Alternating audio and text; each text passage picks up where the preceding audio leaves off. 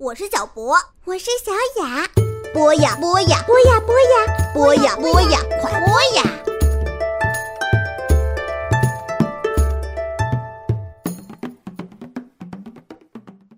小朋友们好，欢迎收听博雅小学堂，我是脸叔。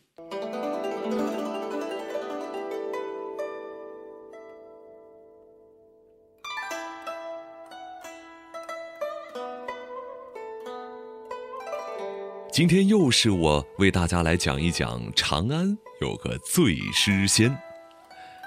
醉诗仙大家都知道了，那就是李白。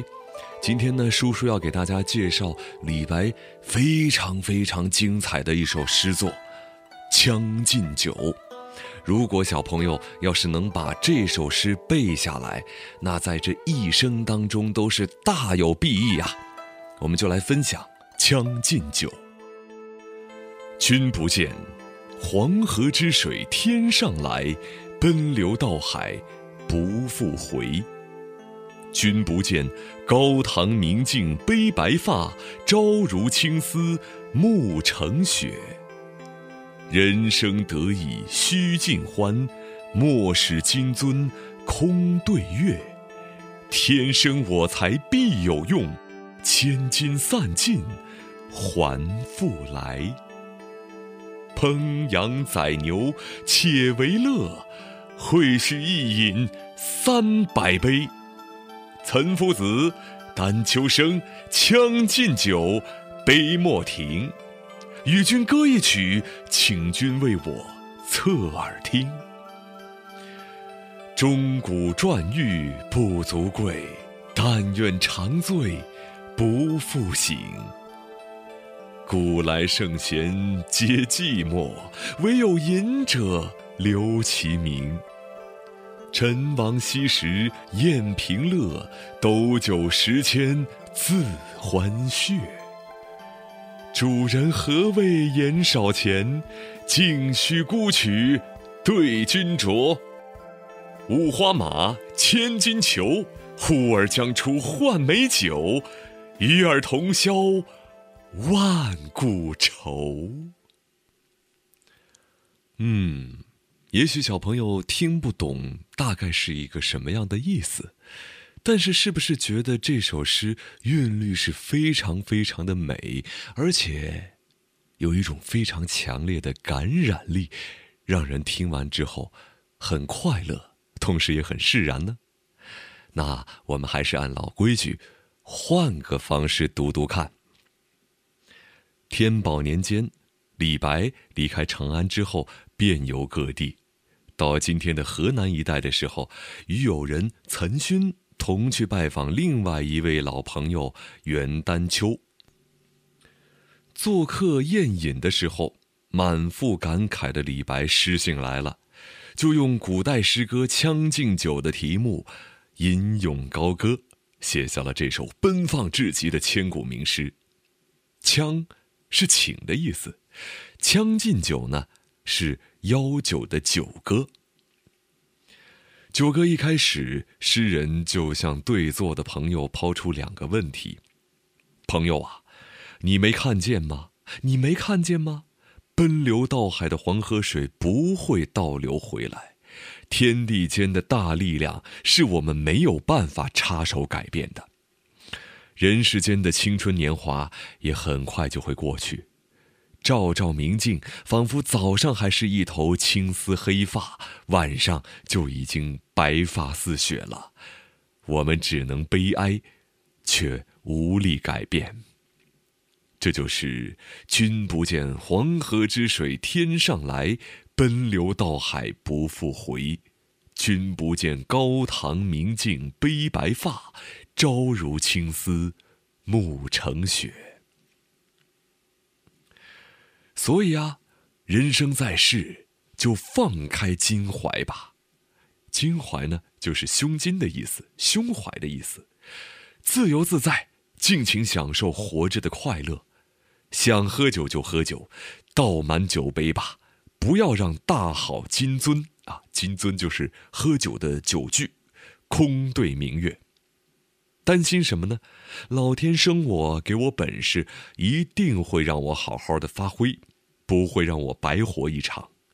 千金散尽了，也还会再回来。那么我们就来乐一乐吧，大头的牛，大只的羊，都牵来宰宰烧了吃。喝酒呢，也要喝他个三百杯，才过瘾。这就是人生得意须尽欢，莫使金樽空对月。天生我材必有用，千金散尽还复来。烹羊宰牛且为乐，会须一饮三百杯。听了九哥如此的痛快，两位朋友都入神着迷，愣住了。李白一笑，把他们唤醒：“喂，好朋友，喝呀，喝呀！仔细听我再为你们唱上一曲。这就是‘岑夫子，丹丘生，将进酒，杯莫停。与君歌一曲，请君为我侧耳听。’”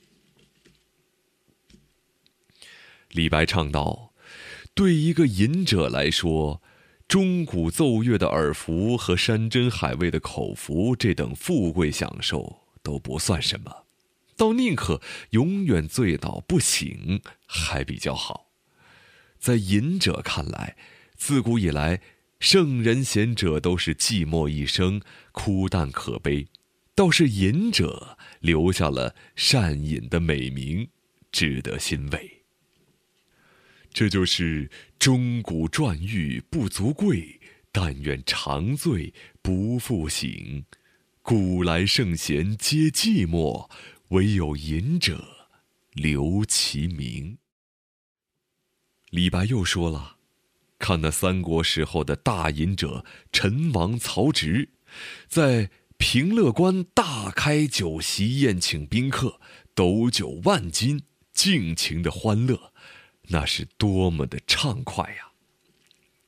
这就是陈王昔时宴平乐，斗酒十千，自欢谑。说来说去呢，李白说到了主人家，哎，你干嘛那么小气抠门，说没有钱呢？哎呀哎呀，尽管去买酒来，让我们相对共饮吧。李白最后呢，又大大咧咧的游说主人。你是不是有那些毛色斑斓的五花名马和价值千金的上好皮球呢？叫你家童带出去换美酒回来就是了。这样呢，我就可以和你在痛饮美酒间一起消解掉那千年万古的大悲愁。主人何为言少钱？径须沽取对君酌。五花马，千金裘。呼儿将出换美酒，与尔同销万古愁。《将进酒》，君不见，黄河之水天上来，奔流到海不复回。君不见，高堂明镜悲白发，朝如青丝暮成雪。人生得意须尽欢。莫使金樽空对月，天生我材必有用，千金散尽还复来。烹羊宰牛且为乐，会须一饮三百杯。岑夫子，丹丘生，将进酒，杯莫停。与君歌一曲，请君为我侧耳听。钟鼓馔玉不足贵，但愿长醉不复醒。古来圣贤皆寂寞，惟有饮者留其名。陈王昔时宴平乐，斗酒十千恣欢谑。主人何为言少钱？径须沽取对君酌。五花马，千金裘，呼儿将出换美酒，与尔同销万古愁。好啦，今天的长安有个醉诗仙，就为您说到这儿。小朋友们，我们下期再会。